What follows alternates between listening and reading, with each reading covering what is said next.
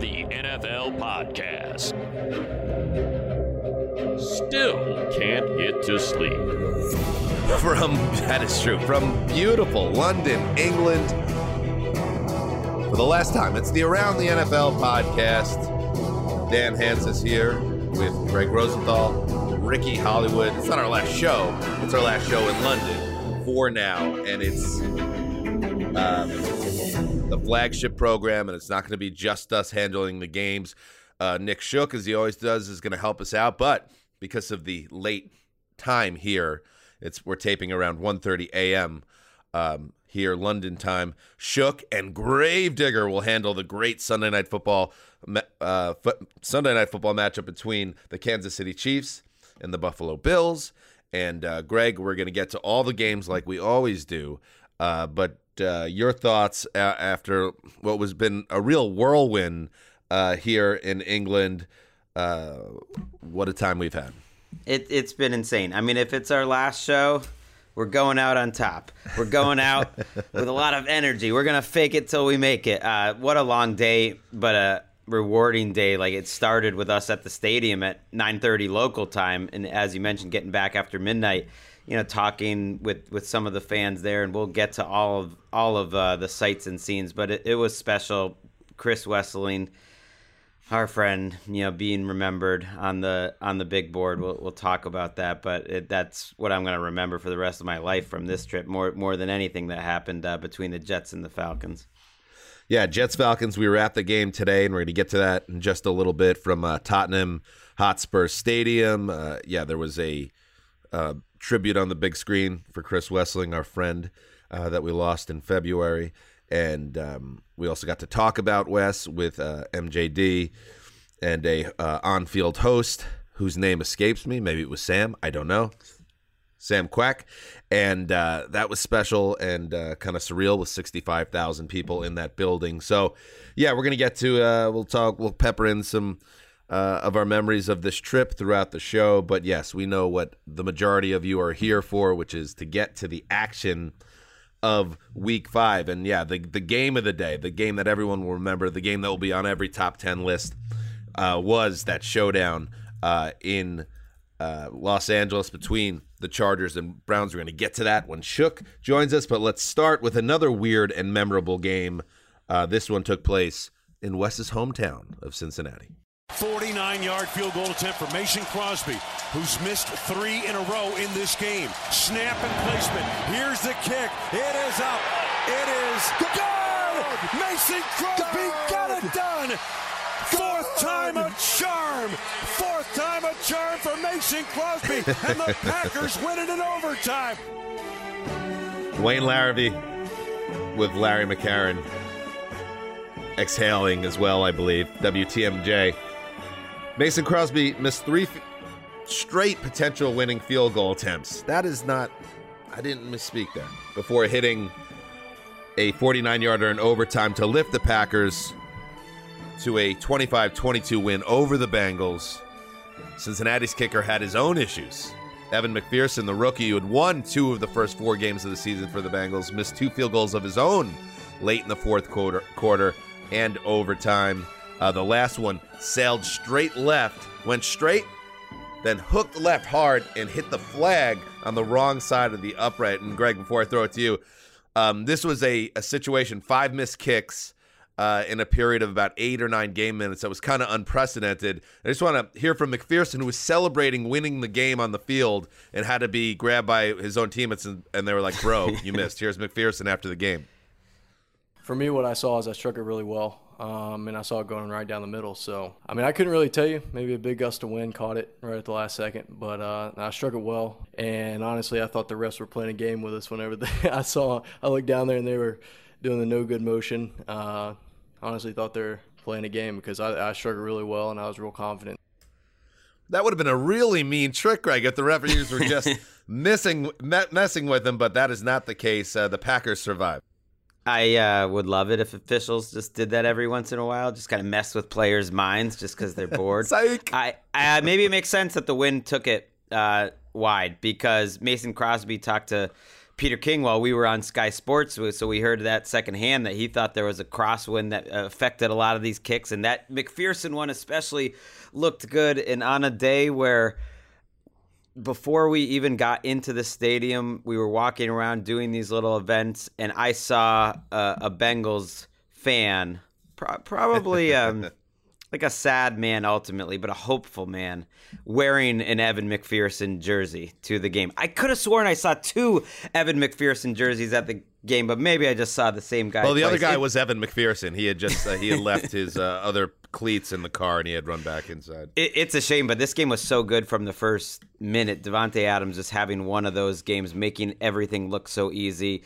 Dimes from Aaron Rodgers, but what always gets me fired up, and you were sitting next to me during this, Dan, was like ha- have some stones, Zac Taylor. Have some stones, Matt LaFleur. You guys are both repeatedly playing to your kicker instead of playing to your quarterback. And maybe Joe Burrow hasn't totally earned that right. He did throw a, a pretty ghastly interception that should have ended the game on the first possession of overtime.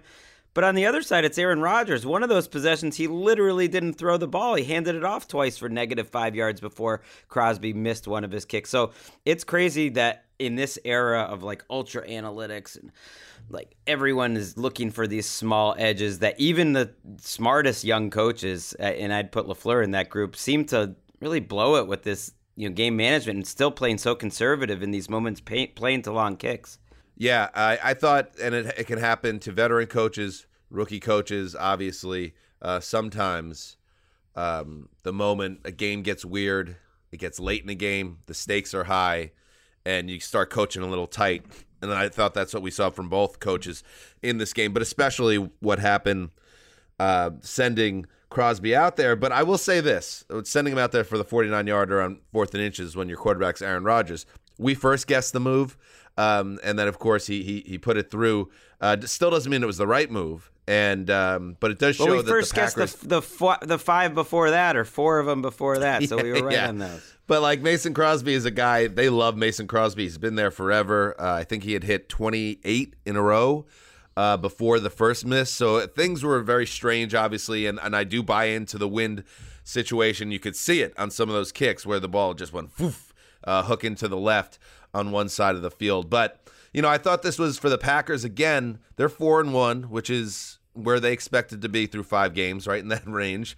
And the but for Cincinnati, this one hurts a lot because I think it was an emotional, exciting uh, win uh, on Thursday night uh, ten days ago, but it was against obviously the Jaguars. Uh, still, there was a lot of excitement. If you found a way to win this game, and they came so close. Uh, they become one of the bigger stories in football, and I still think they can be because there's a lot of exciting players on this team, and they seem to be going in the right direction. But not being able to finish this could haunt them. It hurts. It was insane. I mean, the last two seasons, Crosby's missed only two field goals, and then he missed three consecutive today. Like that, it's like worth betting on him. But in this situation, it was it was so wild, and I think it's We also don't bet. important to. Well, right. I mean, you know, like having a hunch. Um, I also think it's important to note that Joe Burrow went to the hospital with like a constricted throat that he played through most of the game with. That they're saying now. Like that's Yeah, insane. Florio uh, reported on Football Night in America that they think it's not going to be a major issue, so that is good to hear. Although you, you never know, it's still early, but it sounds like he's not going to spend too much time there, and he'll be out, and and that's great. And uh, it was the game. If we, you didn't hit this point already, that like man, Ja'Marr Chase is special, and man, he attacks those balls. The the catch he made in overtime would have been what we led the entire show with. I think if McPherson had just hit that kick, because that he is coming up with a special player or two now every week, and and justifying that draft pick and then some. Yeah, he's been really special, and and what he wants to be is what Davante Adams is now, 206 yards on 11 catches. Uh, so Packers in a good spot. Bengals very disappointing. They got some bad luck there. They will be okay, but they're not the story. Let's now move to the story here in England, the game that we were at here today. Going to hand the ball to Davis, and Mike Davis keeps driving toward the goal line and into the end zone. Mike Davis, with 2.19 to play, gets his first rushing score as a Falcon. Wes Durham, WZGC. With the call, the Falcons fly high over Great Britain. Mike Davis plunged in with a clinching score late in the fourth quarter, lifting Atlanta to a 27 20 win over the New York Jets at a loud and festive Tottenham Hotspur Stadium in London. Yes, we were at the game. And I, you know, credit to the Falcons. They played a much better game than the Jets on both sides of the ball. On offense, they played better. On defense, they played better. When the Jets got back into the game in the second half, um, the Falcons answered with the scoring drive, uh, ended with the Mike uh, Davis uh, touchdown. So they just deserved the win. Frankly, 27 20 doesn't really tell the story of this game. The Jets were dominated in all phases. And, um, you know, I think two the story of two quarterbacks. Matt Ryan, a guy who a lot of people see, including myself, and I think Greg, you would you would feel the same way. He's not the guy, same guy anymore. He's not the MVP level, level talent anymore. But this game was a nice reminder that he is a very effective veteran quarterback.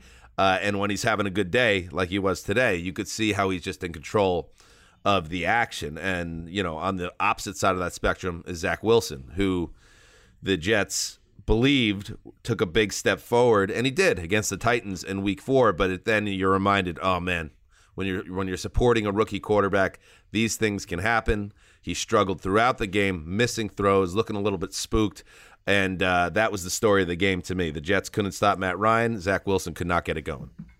I mean, he threw some groaners. He threw some groaners last week, to be fair. He had more turnover worthy plays, according to PFF, against Tennessee than in any game this season. And he just hit the big place. And that's what he's going to have to do to survive this rookie season because right now he's lost. I mean, he's mentally not there. I think Dean Pees cooked him up. He's missing some pretty easy throws here and there, but I'm thinking of the biggest play that they had offensively was that pass interference, which was a you know a negative graded play by Zach Wilson. He he rolls out, he waits way too long uh, on the throw, and then he's a little underthrown uh, on that throw and gets the PI. But that's to me indicative where he's just processing so slow that the rest of the team can't make up for it. Defense playing fine, special teams playing fine, the crowd's going crazy. I mean, the Falcons they pretended like this is a home game for them. They they get one less home game in Atlanta this year, uh, but the Jets crowd had to have been three or four to one, and when the Jets hit that two point conversion to cut it to seven late in the game. It was rocking. It is really a Super Bowl atmosphere in London, which is so weird because it's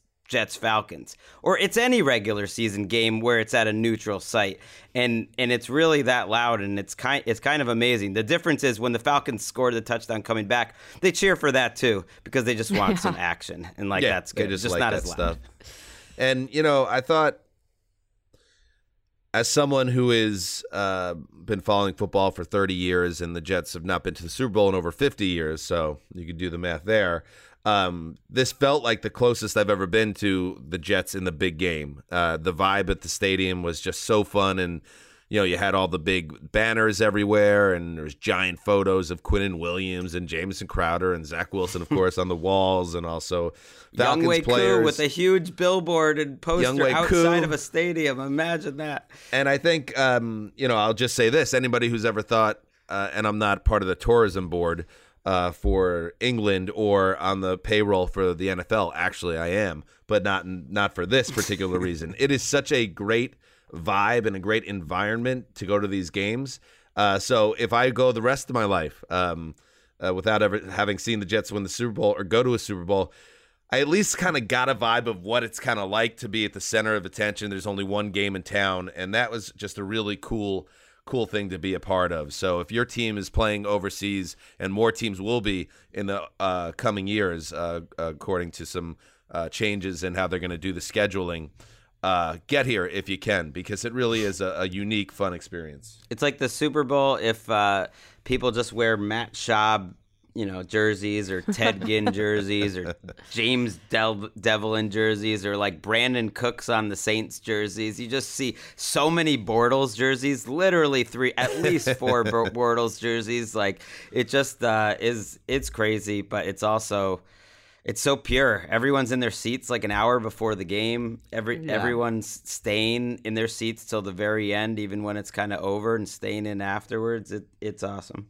We got to meet so many cool people today too, which was which was so awesome. Like the atmosphere of the game was just so much fun being all together and being all together to see like a sold out stadium, you know, honor Chris like that was just like moving to tears. And there were like, you know, high moments and, and low moments where, you know, Zach Wilson hits his own player in the head with the ball. And then there's another moment where Cordarrelle Patterson like stiff arm punches someone so close to me and Greg that me and Greg start like fake punching each other in the air. And then I think Greg, you also chirped at like Younghoe Koo and he threw his helmet. That that I happened. mean, to I like definitely we were did right not there. chirp at, at Younghoe Koo, but yeah. Why the did you do that, Greg? Stay out of the action. The You just- Jets had a nice love ball so return, and. I was just getting into the moment, and it was just like, like I don't even know, like let's go or yeah, like yeah, or so, something. And Young And Wei then Koo is like just chucked his storming past, and he threw his helmet. That was a bad. Yeah, we were we were stationed right behind uh, the Falcons bench, and we were doing live hits throughout the game on uh, Sky Sports with Hannah Wilkes, who's uh, a great great woman, and we just it was uh it was just great. It was a great experience, but I just I mean, come on, I mean, J- hey Jets, how about this? How about you have a special setting here. You can't get us to the Super Bowl in 50 years, but how about we show up and get off the plane in this game? It's just, come on, why? when I get an entire week of people laughing and making Jets jokes about why are the Jets here? The Jets stink. The, you know they're going to be so bad. They're going to be boring to watch. How about you show up and you put together an effort that gets people excited and makes people think what you want people to think, which is we're different now. Because all you did today was reinforce what everybody thought they already knew, which is you stink and you're not getting better. Bad job by the Jets today. Very frustrating to be there and watch it, uh, but didn't ruin my weekend. Almost did though. Didn't. No, I feel like even like this whole podcast is almost uh like the games for us was almost a side side event to everything that happened at the stadium. Yeah, the game if didn't you- matter. Get off the plane, Jets. Like you don't even have a first down. The the Falcons have I think 15 first downs. Like all you gotta do is Kyle compete. Pitts is nasty though. He is so fluid and he cannot be covered. And people that were waiting for him to break out haven't watched him play every week because those those catches that he's made every week in It's the past have been amazing. I mean, he is a great player, Kyle Pitts, uh, and he, the, he was overdue for a breakout game. That was fun. Just compete. Don't don't embarrass the Jets fans there that just want to be happy. I'm so sick of it. Let's move on.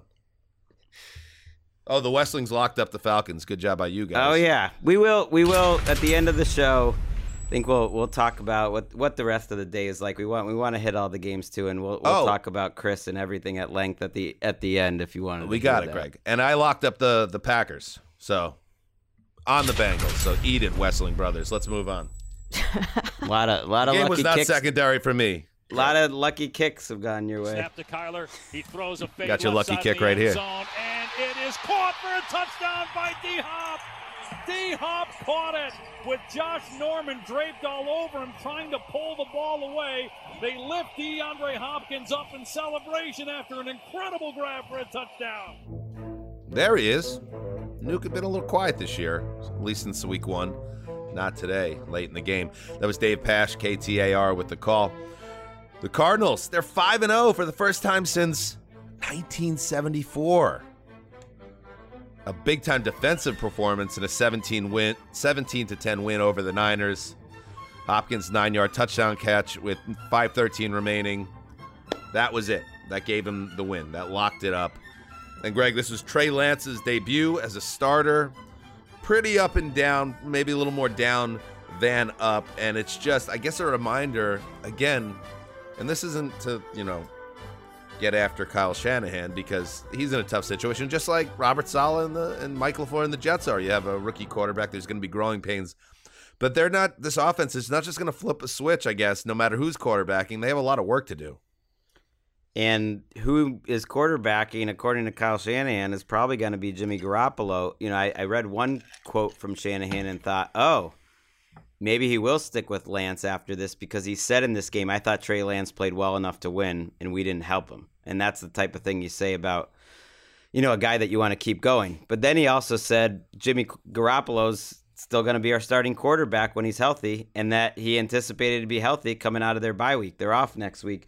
And so I don't know. Kyle Shanahan, you never know what to trust out of him. But Trey Lance in the 49ers offense was kind of like the the the anti-Chargers. They took the Chargers' attitude of always going for it on fourth down. They just never converted them. Four of their drives ended on downs, failed fourth down conversion. So they moved the ball pretty well. It didn't look like two uneven teams, and it felt like the, the game came down to those fourth downs, especially that that stop on the goal line. That was one of the better defensive plays we saw all day.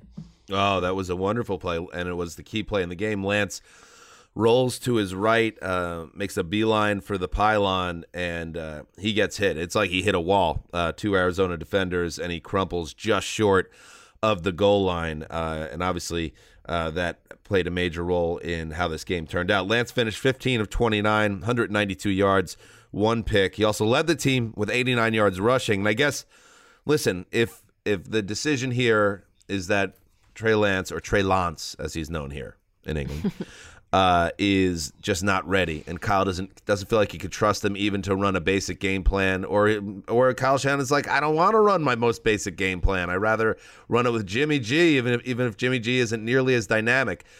I see that side of it, but uh, it's like you're trading one uh, low ceiling for another.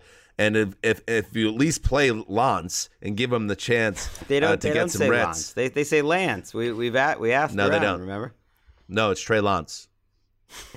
It's Trey Lance. Officially? Uh, It's officially. Uh, if if you at least give him a chance to get some reps, maybe that ceiling can If you give goes him a up. chance. Give him a chance. I, play Lance. I thought he would help the rest of the running What game. time is it? Bust out. 140. Yeah, it's uh they ran for 50 yards other than his run. He ran the ball 16 times. I mean, he is gonna that is a tough way to play quarterback and, and he ran it for 86 yards, but the rest of the guys they didn't get the running game going. All right, we're going to uh, take a break, and after we do, we're going to talk to Nick Shook. Shotgun snap.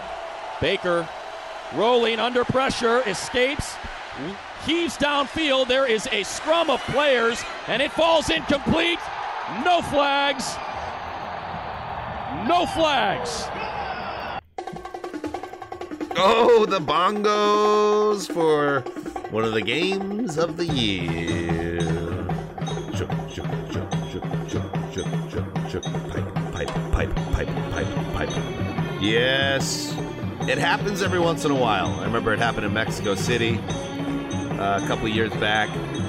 Two offenses that are high powered kind of start getting on a roll, and then the defenses just leave the building, and you just start going back and forth, and insanity ensues. And that's what happened at SoFi Stadium on Sunday a 47 42 win for the Chargers over the Browns in a game in which uh, shook the go ahead touchdown. What proved to be the game winning touchdown was a touchdown that the Chargers didn't even want to score. Austin Ekeler was pulled into the end zone by the Browns. Uh, Cleveland had one more chance. Uh, a little deliberate, I thought, overly deliberate on that last drive, uh, and I thought it cost them. Yeah, it cost him, and, and the drive prior cost him as well. You know, trying to hang on to a one point lead after Tristan Vizcaino missed the extra point, and and playing not to lose. I think, um, you know, not really getting aggressive, handing it off on first down. You know, throwing on second down, ill-fated pass, and then just basically conceding and handing it off on third down and punting the ball away. You know, th th there's a lot of um, consternation in Cleveland with their punter and how he's he's nicknamed the Scottish Hammer, but he, he doesn't boom punts like other punters do, and he didn't help him there. But it, it was more than that. This is a high flying game. This is a game, like you said, where the defense has left the building. The Browns, a lot of their defense left via injury, and they were left with an undrafted free agent playing one corner. They had to move Troy Hill outside when he was signed to play slot corner, um, and Justin Herbert carved him up. They had a couple blown coverages for long touchdowns to Mike Williams, and the fourth corner quarter was just an absolute explosion of points. You, you know, you couldn't look away because before you knew it, another team was in the end zone. In different methods, the Browns not one to hit the big play through the air necessarily, but they hit one to David Njoku. A crazy game. I think the leader for the game of the year so far. And um, one that tells you a lot, I think, about the Chargers and the state of the franchise with Justin Herbert in his second year. And a disappointing one for Browns fans, but they should also feel somewhat good about the fact that their offense put up 42 points. Dude, the Chargers had 26 points in the fourth quarter. The the Browns had 15 of their own. 26 plus 15, 26 and 36 plus 5, 41 points in one quarter. I mean that that that does not happen very often. Wow. No, it doesn't. It, it, it doesn't uh, in today's game. Even though it's a pass first league, you expect to see some more defense. It's funny because the Browns had allowed 20 points in the last 10 quarters going into this game, and and they got a stop on the first possession, and then they couldn't really do much from there on out. I mean, Justin Herbert's awesome. Uh, we all know this. He's this incredible. Point, but um, yeah, a, a lackluster performance from them on the defensive side of the ball, and. And when they had the ball, they trusted their running game. They rushed for 222 yards between Nick Chubb and Kareem Hunt. I mean, that, that's that's pretty solid, but it wasn't enough to win a game. Right. It's crazy to not win a game where they run for that much, where they put up that many points, and it's just 300 yards from Baker too. It's just Herbert stacking up his MVP case. A little early for that, but he's certainly one of the best quarterbacks uh, in the league right now. And it's just a reminder, like I I fall for it too after watching that Browns game on Game Pass.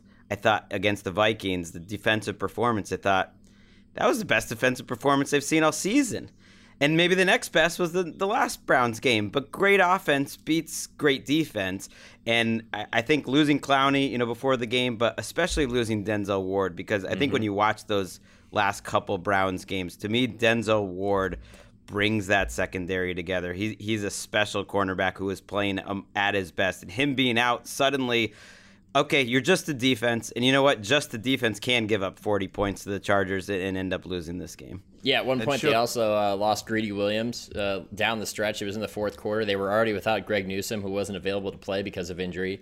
Um, you know, these are these are guys. This was shades of last year's Browns with Andrew Sendejo giving up deep passes over the middle. Uh, it's just the difference was they lacked corners instead of lacking safeties this time around. And Justin Herbert, you give him a ton of credit. I mean, he absolutely capitalized no matter who he was throwing to. But the biggest thing for me, and this is in watching the Chargers on Monday night last week and today, they're a different beast offensively when Austin Ekeler is involved, and he was a key part of that offense today. So, you know, in the third quarter, I guess this would be early in the third quarter, the teams trade three punts in a row. Uh, Browns punt twice, Chargers sandwich a punt in there. And then from that point onward, you had Chargers touchdown, four plays, 61 yards, 129, 129 uh, game clock. Browns touchdown, two plays, 78 yards, 42 seconds. Chargers touchdown, 11 plays, 75 yards, 3 minutes, 16 seconds. Browns touchdown, 5 plays, 75 yards, 2 minutes, 39 sec- seconds. Chargers touchdown, 6 plays, 75 yards, 130. And that's when Vizcaino missed the extra point and shook. That is an excellent point you made to start, as frustrating as it must be for you and our birthday boy, Marc Sessler. Um, when Vizcaino hooks that and he just gagged it, he uh, at 42 41 hooks it left. I don't think there's any way the Browns play it that safe, obviously, if it's 42 all. But because they had the lead, and I think Stefanski in general has been brilliant for them. He had a 700 winning percentage entering this game as head coach in two years. But I think he kind of outsmarted himself, or again, in a big moment, sometimes this happens, a coach kind of gets a little tight. Um, you couldn't play it that way, given everything I just laid out uh, in terms of the scoring. Uh, you can't give the Chargers the ball back, and what happens? Five Yeah. plays, 48 yards, another touchdown in 31 seconds by LA. Yeah, absolutely. You know, the the previous drive, which they capped off with a Kareem Hunt rushing touchdown, I thought when they got the ball in their own territory, I said, well, there's about seven minutes left. If this is the Browns who've closed out a lot of victories in the last year, they're going to pound the run down the field, bleed clock, and give the ball back to the Chargers with two minutes or less and hope that the defense can hang on. And having that, um, you know, that was before the, the, the Chargers came down and tied it and then missed the extra point. And, and instead, they go right down the field because the Chargers can't stop the run. So the question is, is First off, why is Nick Chubb not on the field? Because the first handoff was to Kareem Hunt, and then the second one was a pass that Baker Mayfield, you know, was an errant throw. It wasn't really an errant throw. It was just it was well defended. And then third down, they just basically conceded that they were going to punt on the next down by handing it off to Kareem Hunt. Uh, why is Nick Chubb not involved to try to? I mean, the guy finished with 87 rush yards over expectation. Uh, he's obviously breaking tackles and getting more out of a play than is expected. Why is he not on the field and involved? That's one of the questions you have to ask him. But really, above all you got to be aggressive. You in, in a game where your defense is not showing up, and especially because it's hurt, you have to be aggressive and try and get a couple first downs and take more of that clock off. And they just didn't. Well, you, you got to get a stop on fourth down. To me, the fourth down story of the Chargers is the Yep. story is that's that's their four and red, one record. They're they're three for three on fourth downs in this game, including one deep in their own end zone, late you know deep in their end, like the forty yard line late in the game. Another one was a fourth and seven. It's not like it was a short fourth down. They get the PI on one, they convert another, and I still remember that OBJ drop on fourth down early in the game, and and the Browns hit one too for a touchdown, but like it's just uncanny how many extra possessions and extra points the Chargers are getting off fourth downs this year. Yeah, they got a lot of credit for being two very well coached teams. A lot of people online after the Browns even pulled them into the end zone to you know let them score and try to get the ball back. You know, these are very two well coached teams, two coaches that are on the forefront of thinking ahead. They're Twitter popular teams for sure. Yes, exactly. But ultimately, that was the difference. One team that likes to go, for, both teams like to go for it on fourth down. One team converted, the other one didn't, and uh, and that's what gave the Chargers extra opportunities that they converted into points. Now, Browns fans, of course, are going to make a big stink about. Uh, the the PI that you mentioned, and I think it could have gone either way. It was a kind of even hand, you know, pulling and everything else. If anything, it's a no call. That's fine. Hated that call. But guess what? Football games aren't won uh, by one flag, especially a game like this. So that's not going to determine the By- outcome of the game. Right. By the end of the fourth quarter, as frustrating as that was, and it was a very important call, it was still all there for the Browns, and and they got a little gun shy. And Yep. you know, so the Chargers they're four and one, and uh, they they are on both sides of the ball. You know, if they put it together, they're going to be hard to beat. And I feel the same way about the Browns, Chucky, Even though the defense didn't show up again, these things happen sometimes, and they were all beat up with injuries. But we're, we've seen, even though they're three and two, and now and they got the undefeated Cardinals up next, which will be a big test. We've seen how good they could be on offense. We've seen how good they could be on defense. If they could just put it together, look out. So I think as frustrating as this loss is, um, still the Browns are a team to reckon with. Um, let's move on. Brady drops, pressure coming, gets the pass. Oh, boy, caught ball 50. Out, of foot race to the 40. It's Antonio Brown to the 20, 15, 10, 5. Touchdown, Tampa Bay. Antonio Brown takes it to the north end zone. Fire the cannons. Gene Deckerhoff. WFUS with the call. Tom Brady threw for 411 yards and five touchdowns. He never did that before. Does that seem impossible? He never did. 405. While Antonio like exactly Brown. 405. I mean, or how does that 400 work? or more. Brady threw for 400 400 yards with five touchdowns in the same game for the first time in his 22 year career. True story. Anyway, Antonio Brown continues to be a major playmaker, uh, and the Super Bowl champs rout the Dolphins 45 17. Shook, uh, the Dolphins were hanging tight early in this game, uh, but then gravity took hold. Yeah, hanging tight actually through the start of the fourth quarter and gave up a Fournette touchdown run. And then from there, I, I kind of sat back and chuckled because as soon as the Buccaneers got the ball back, they were not taking their foot off the gas. It was to the point where I was like, they're, they're just disrespectful with how they have no fear uh, in, in an opposing team's ability to come back. You think Kept- they were showing up, the Dolphins? Is that what you're no, saying? no, not at all. I don't think it was that. I just think that they're a team that succeeds by throwing the ball, and they were succeeding at a very high level, especially in the fourth quarter. You know, it, they had three touchdowns in the fourth quarter. Two of them were touchdown passes to Mike Evans of 22 yards or more. It was 22 and 34. Um, they couldn't be stopped through the air, so I couldn't blame them at all for continuing to air it out. But it showed you their explosiveness. It started with Antonio Brown, like you mentioned. He looked as good today as he, He has great. since his Pittsburgh days. His first catch uh, was a 62, or his first touchdown catch was a 62 yard touchdown uh, reception where he basically caught it at the numbers, broke outside by two defenders, and just outran them to the end zone. I mean, it looked like there was a jetpack strapped to his back. He just burned everybody down the sideline. And that kind of tells you who this offense is um, in terms of explosion because you know what you get in Tom Brady. You have somebody who is a master of pre snap reads and getting the ball out uh, on time to open guys. And when you leave them open, now these this is a defense that has two good corners in, in Xavier Howard and Byron Jones. Made them look like it was nothing. The second touchdown pass to Antonio Brown was a hard slant out of a trips bunch set where he just they basically ran Xavier Howard through traffic, and all he had to do was hit Antonio Brown in the chest for a touchdown, and of course he's going to catch it. Uh, a complete performance from them, especially on the offensive side of the ball. Uh, Brady looking as good as ever, even at his advanced age. And this was, you know, after two weeks of a little bit of concern about their offense. You know, they can't keep pace with the Rams. They struggle to put up points in the rain in Foxborough. What's going on with the Buccaneers? Nothing. They just needed some nice weather and an ability to run away with a game in the fourth quarter at home. I, I, I think they just got to be, you know, in a good situation. They were at home today. This was the most like 20, 20 Bucs like game, especially uh, that, of any they've played. Because that this is who they were last year. It was just kind of tread water for much of the game, and then bam, you score 21 in the fourth, or you score 17 in the second. They just go avalanche when they go uh, big, and the Dolphins are now sitting here at one and four. And I know no one expected them to win this game, but they are 31st in yards and points scored in yards gained, and they're 30th in points, you know, uh, allowed, and 30th in yards allowed. So they are objectively one of the worst teams in the NFL, and and it really is a warning. It's tough for these defensive coaches who are trying to build teams around their coverages and their and their defenses because when that starts to not work, you got nothing left. I know they get Tua back next week. They're coming over here to London, but Henry Hodgson, our buddy, was worried that he was going to be in the same situation that Dan was uh, after a, a, a difficult London defeat, thinking like, "What? Where is this season going?"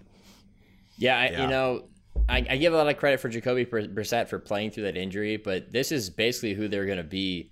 Even with Tua coming back, I, I, don't really see them taking a big step forward when they have the football. Now they were in this game, and you give them credit for that. They were competitive until the fourth quarter, but ultimately, I haven't seen a performance from them that tells me that you know they had that close one against the Raiders, and that's great. But like, I haven't seen a performance from them that tells me that that they're a legit contender or that they're going to get anywhere near where they were last season. So uh, you're right. It's it's tough to to kind. Of, you know, you, you, think that they don't get after the quarterback that much. Well, they actually Tom Brady was under pressure a decent amount today, but he was just they really good under pressure.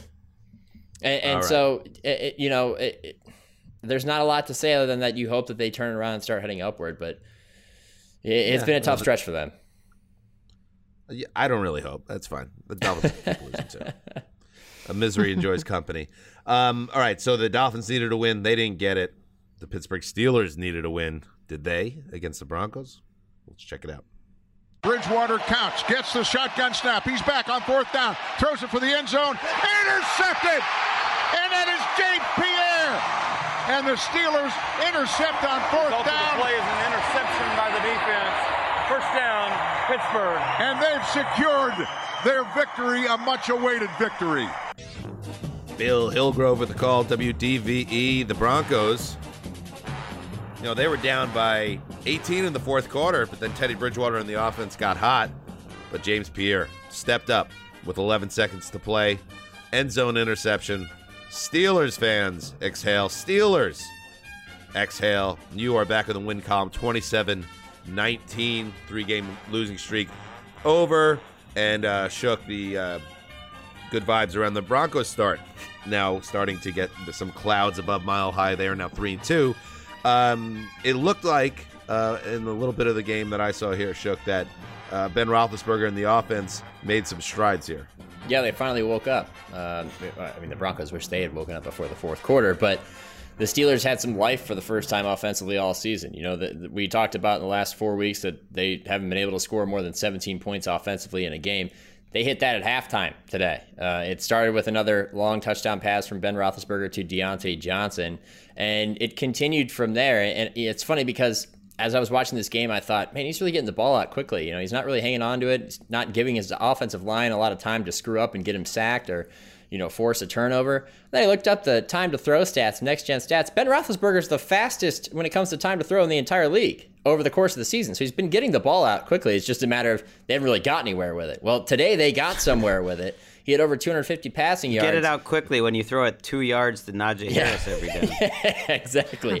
Najee Harris had a good game, by the way. His first like legitimately strong game, I think, in his career. 23. I saw that. Him and Claypool. Yeah, Him well, that's and, and that's the difference too. Is Chase Claypool and Ben Roethlisberger finally found their connection that they had that they rode to that hot start last year. It, it, it I felt like I was back in week six of last season watching them today. He hit ah, him on multiple days. attempts, long completions. He ended up with five catches for 130 yards and a touchdown.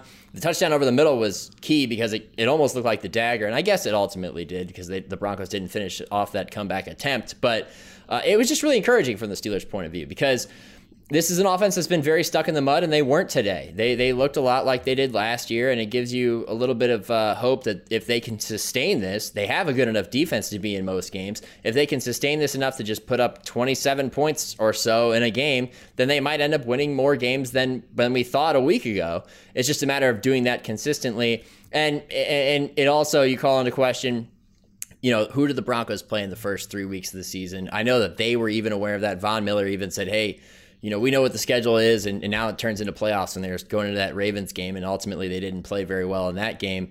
So it's like, well, our opinion of the Broncos on the defensive side of the ball was it a little too inflated uh, based on what we've seen from them in the last two weeks? That could be true. I know the Steelers capitalized on that today, so it's a little bit of let's wait and see.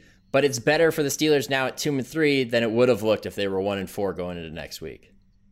Did your opinion of Denver change at all, Shook? Uh, between where they're at now and where they were a couple weeks ago? Uh, a little bit, just because I wasn't really sure who the Broncos were. I mean, I know, I know, Greg, number one leader on the on the Teddy bandwagon. I mean, they're miss- they're, they're, not who they want to be. They're missing seven or eight starters. They got to survive this dip and get yeah. people back, or they're not. They're too ordinary. They, yeah, and they exactly. did. They got they got some of their offensive line back. I mean, I, I didn't take much out of that Steelers thing. They're going to have some variance offensive days. They were also lucky. You, you said like Roethlisberger got the ball out of his hands. He had one of the most ghastly fumbles I've had. All, uh, he's had all season holding the ball too long. He also hand delivered a terrible interception in the red zone where they ended up getting a touchdown and the Broncos just dropped it. He, put it right in Alexander Johnson's yep. arms, and if he catches yep. that pass, and it's a different game. And in, in the last couple of weeks, they they've been catching those Roethlisberger passes, and this time they dropped it and they end up getting a touchdown a couple plays later after a penalty. Hey, um, Graver, can you jump in a second? I just noticed now, Greg, that you know we're having Gravedigger um, join the show uh, to do the Sunday Night Football recap uh, with Shook, but they've never met before. So this is like one of those great experiments in chemistry, and we just got to we just got to hope it all goes for the best. If you guys want to exchange pleasantries right now ahead of the recap coming up later tonight, Greg, uh, Erica, and myself will get out of the way. hey, hey, Graver, I'm Nick. Uh, I'm the bald guy on the screen and looking forward to doing Sunday night with you. Hopefully, it goes as well as it did for the Steelers today. We'll see. Hey, Nick, big fan, longtime listener of this first show. So, yeah, not maybe not the first time, but you know, excited to do Sunday night with you. You can't, you can't, you can't create that chemistry in a lab. Yeah. That's just natural, baby. Get ready. Chiefs Bills coming up later. Uh, Shook, thank you, buddy, uh, and uh, we'll see you on the other side of the pond. All right, thanks. That was like right. a, a, really bad Tinder date or something. I don't know what was going on there. All right, let's move on. Prescott in the gun. They blitz him. Prescott throws it down the right side for Lamb. Caught it! 10 5. Dancing in. Touchdown. They need a play. There's a play. Brad Sham, the Sham God with the call for KRLD. Dak Prescott threw for three touchdowns. One day before the anniversary of that ankle injury, in the same building against the same team, the Cowboys ride strong. And they ride on 44 20 over the Giants. I'm not talking about injuries. Looking, uh, listen, attrition is part of the NFL. It sucks, but it's true. And the Giants know all about it. Saquon Barkley steps on um, the foot of another player at the conclusion of a play when he's looking the other direction, and it blows up so incredibly quickly on the sideline that he's carted off. And I think there might be a Ricky, if you could check. I thought I saw maybe an update pop up, but I didn't get a good look at it. He's out of the game. Daniel Jones gets knocked out uh, late in the first half, literally um, concussed on a uh, scramble uh, where he got up woozy, really a scary moment.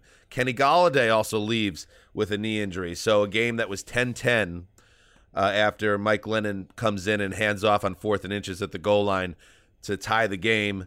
Um, the Cowboys go right down the field to pull ahead 17-10 and then you kind of knew Greg what was going to happen after that with the Giants as decimated as they are and with the Cowboys as good as they are at Jerry World it turns into a blowout 44-20 yeah like the let Glennon cook uh, philosophy didn't really pay off. They scored 10 points in the second half. What are you going to do? It's just so crazy how big of a difference there is between one and four and two and three. The Steelers, like at two and three, you're like, okay, we, they, you know, they, they could hit, stay around. Or the Patriots at two and three, it's like okay, like at least the Giants at one and four, and because of these injuries, just feels like everything from last week is totally erased, and then some. Gone. Kadarius Toney, like the one guy who popping off the screen and you see that burst with him today he ends up getting kicked out of the game late because of fighting uh, and he gets hurt in the game and was seen on a cart afterwards too. So he's hurt too. He who knows? He might be suspended for next week's game and it suddenly just feels not like the lights are out for joe judge or anything but that if the giants come back to be relevant this year that would that would be a big surprise. So here's the situation with the NFC East and how it's different from last year. Uh, last year, even before Dak went out with that ankle injury, the Cowboys were kind of a mess. They they couldn't get a stop on defense, and and they were in a tough spot. And you just knew that uh, when it came down to it, seven or eight wins was going to win that division, and everyone else was going to be below 500, and that would be it. And that's how it played out. Now we don't. We know that's not how the East is going to play out, barring another injury to the Cowboys. Um, they are going to be a team that we. You, it appears now. I mean, five games into the season, this looks like a 10, 12, The maybe defense carried them for most of this game. Like, yes, like Daniel They Jones are- was one for eight. Like even before Daniel Jones left, he finished five for thirteen, and they're getting pressured. Like they're they're a legitimately good defense, a better than average defense, and even if they're average, Trevon Diggs had another pick. He's up to six in five games, maybe seven, and and he is a defensive player of the year candidate. And like the the Chargers when things are clicking, like the Browns when things are clicking, the Cowboys are now out of nowhere in that category. Not that they don't have maybe the the uh, the peak defensively. The Bills I'll throw in there as well as another team that has really big days on both sides of the ball. Uh, the Bucs, of course, as well. Like the Cowboys, maybe you say it's a little premature to say they're that team, but they are putting it up week after week. Uh, big performances on both sides of the ball, and uh, you know, I think that if you're a Cowboys fan, you are feeling very good about this division, and if you're a Giants fan, because there's no uh, path to the division title, most likely, you're going to have to go on an incredible winning streak at some point, and nothing tells you that this Giants team is going to do that. Every year, you know, I used to write the the debrief, the Sunday night sort of recapping the week. Or What happened to you that? See this? I think there's some version of it now, but I, I stopped doing it. I don't even know. They're not using that name, but every year it's like one one of the Sundays. The the headline of it would be like Separation Sunday. You know, it's like this is where the divisions were decided and separate. Like today was Separation Sunday. Like the NFC West is over; it's separated. Three game, you know, a couple game lead there. The the I mean the, uh, A- East, NFC yeah. East. The NFC West though kind of had a separation Sunday too. Uh, We talked about coming into the week where the Rams and Cardinals have really pulled ahead. Like it it totally matters what the teams in your division are doing, and the rest of the NFC East has to feel pretty hopeless right now. You got Definitely. that, Ricky? Just out. Yeah, just out. Barkley has a low ankle sprain, so he's likely out for next week. That just popped up against the against the Rams. So Right. Daniel Jones, we'll see. He's in the concussion protocol. Um, all their receivers, all sorts of banged up, and Barkley is out. So this sound this looking He like got, a he got layup hurt because they couldn't run the ball from one yard out in the two plays before that, and so they had to use him running, and he got a little he got a little too aggressive on that. Brutal. All right, let's take a break, and then we will keep moving on. Hurts is back. He gives it, he keeps it, and he runs in. He fakes to Sanders, and he runs in for the touchdown. And the Eagles take their first lead of the game. How you feeling right now, Greg? Uh, like I could be doing a better job, probably. Same. like We're doing our best, self-doubt. people. It is two o'clock in the morning in London, and we've been awake. Ricky, I think we've been awake on average about 18 hours a day for five straight Yeah. days. So we're doing Yeah. the best we can. We hope it's okay, everybody. Um, Lift up the pull back the curtain for a second. I just heard them say like deep pass to Josh Gordon, and I was like, I must be hallucinating with the Sunday night football game on in the background. I did, like, oh I, my and I God. missed Shook being on because I ordered room service right before we started. It arrived uh, while the show was on, and with Shook here, I could hit mute and just kind of. And you were bending over, eating your sandwich below the desk. Yeah, Like, yeah, I didn't want you guys to have to look at me move Greg my missed mouth. Shook being on because he fell asleep during that 24 minute part of the program. but now we're all awake again. Uh, Merrill Reese with the call, WIP. Jalen Hurts. Jalen Hurts. Oh, Jalen uh, Hurts. Uh, running, he ran for ran for two second half touchdowns on Sunday. The Eagles wipe out a 12 point deficit, beating the Panthers 21 18.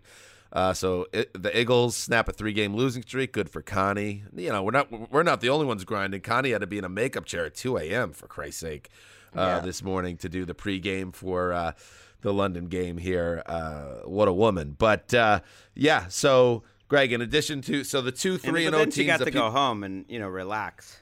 And when Oh, yeah. Colleen And let me- relaxes, Oh, she's relaxed right now. That's all that needs to be said.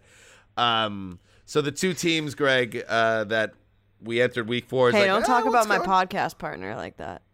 Split Ends podcast. Check it out. Okay. Um, the two teams, the Panthers and the Broncos, 3 0. Eh, what's going on? Those teams are both 0 and 4 now combined since 21 18. That's a tough loss for the Panthers. A bad beat, as they say.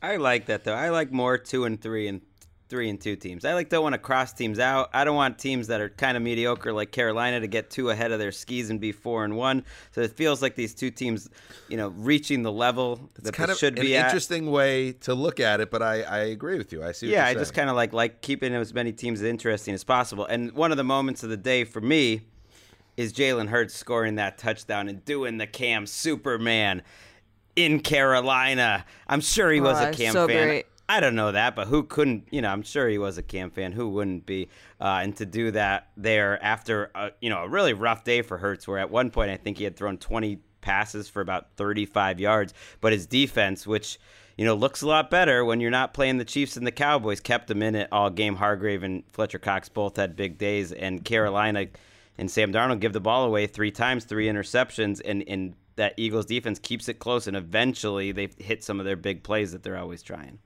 Yeah, this is a game that I think both Greg and I have to get closer eyes on. But uh, Sam Darnold, 21 Nope, of 37. I've got it, got it totally figured out. I really nailed this game. Really. I can see You got like all a- the- you're- there's like a glow to you, actually. Like the like all the information is like coming out of your head. Sam Darnold, 21 of 37, 177, touchdown, three picks, averaging 4.8 yards per attempt. That's way below the Gabbert zone. Jalen Hurts not much better in terms of uh, yards per attempt at 5.4, but. Uh, you know, this is how it is. This is how it's going to be with the Panthers and Christian McCaffrey. By that I mean, don't ask Darnold to carry you because that's not really who he ever was, and I don't think that's who he's going to be. But he could absolutely be effective, uh, but he's going to need more help. Chuba Hubbard did a nice job. He went for 100 yards in relief of Christian McCaffrey, who you would think is going to be back soon now because he practiced uh, this week leading into the game. But they need McCaffrey back uh, because he is the center. Without it, it just doesn't hold that offense. No, they their offensive line is giving up a lot of sacks. Eleven, I think, in the last three weeks. Darnold's down to six touchdowns, six interceptions on the season. He's fumbled the ball a lot. Like the the warts are showing a little bit, and I, they need to play a little bit better up front. Speaking of the warts are showing the Raiders. Play fake. Fields rolling to his right. Hit as he delivers into the end zone. Touchdown! Jesper Horsted! Touchdown Bears! Horsted. What do you say? Desperate horses? Jester Jesper Horsted. What a name. What a catch Desperate that was. Housewives. Desperate Housewives on Netflix. Justin Fields threw his first career touchdown pass. Congratulations, young man. The Bears defense falling out here. Shut down the Raiders offense 20 to 9. The Bears with the dub. Uh, Derek Carr, he managed just 206 yards. That's two straight y- losses for the Raiders. The first time they've ever lost people in the fans, uh, people in the stands at Allegiant Stadium. Um, so let's talk Bears here, Greg, because um, Justin Fields, it couldn't have started any worse, obviously, um, his first uh, action, but now we're starting to see some incremental gains. And meanwhile, Chicago's defense saying, Hi, remember us? Um, we might be able to keep this team in some games, and maybe we got something cooking here. How about that? They've they've been pretty good this season. This Bears defense. I think they've been underrated. They've been top ten DVOA throughout. They they held the Bengals down.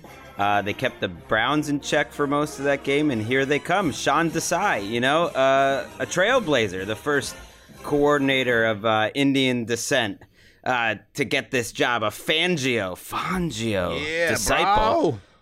And uh, he's done a good job. And, and I think for the Raiders, you know, as good as the Bears defense is and as, as encouraged to have a day like this where you can't score touchdowns at all, that that's just not who they need who they're going to be. They're just they can't be a defensive team. The Raiders like it, it is a, a big problem after the week that Jon Gruden has had to put up a performance like this and then a bunch of the reporters, you know, get stuck in an elevator and can't even ask him questions after the game. It's just like suddenly all the good feelings from literally 7 days ago are totally gone in Las Vegas. Yes, that was, and then at the bottom of the elevator, it was Mike Mayock with a giant scissor cutting the wires to the elevator.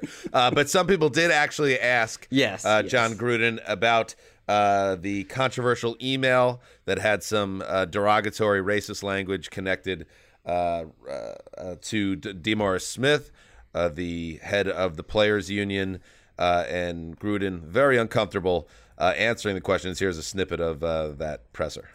you know, I'm not going to answer all these questions today. I think I've addressed it already. Uh, I can't remember a lot of the things that transpired 10 or 12 years ago, but um, I stand here uh, in front of everybody apologizing. I know I'm not, uh, I don't have an ounce of, of racism in me. I'm a, a guy that takes pride in leading people together, and I'll continue to do that for the rest of my life. And again, I apologize to D. Smith and anybody out there So Gruden now joins the head coach of the Jacksonville Jaguars, Urban Meyer, uh, with off the field controversies of their own making. And um, Mike Florio of Pro Football Talk reported on NBC Sunday night that the league will be, um, you know, doing a, a meeting of some kind on Monday to talk about what happens next here with Gruden, but it probably won't end with a suspension. And then in that same telecast, Tony Dungy first, um, and then um, Mike Tirico, his former Monday Night Football partner, both went to bat for Gruden, uh, defending the man uh, and his character. Uh, so you know it is uh, a a tough situation here, uh, and Gruden has no one to blame but himself. Very stupid.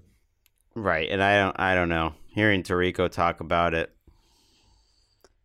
it's disappointing. I'm it it, it put if you're Jon Gruden, you've put people in a, in a difficult spot, and I'm not talking about Tirico and and Dungy or whatever, but I think a lot of people who know how Tirico worked with are, are rolling their eyes at that. You know, you know what he said was DeMaurice Smith has the lips the size of Michelin tires, and the the apology that he put up, trying to explain it, almost gaslighting people into thinking, oh, that he didn't say what he said when he obviously said exactly what he said and that really I don't think he's gone out of his way to own it. He's he's sort of like kind of apologizing and he's using that line I don't have an ounce of racism in me which is always a red flag if you hear that and he can think that that too much is being made out of it or he can not but he's got to make sure that his players his locker room full of majority black men um, understand what he's saying and respect it. And they're getting asked questions about it, and they're giving no comments on it sometimes, like Yana- Yannick Ngakoue tonight. So it's it's it's hard to know where that's going to go.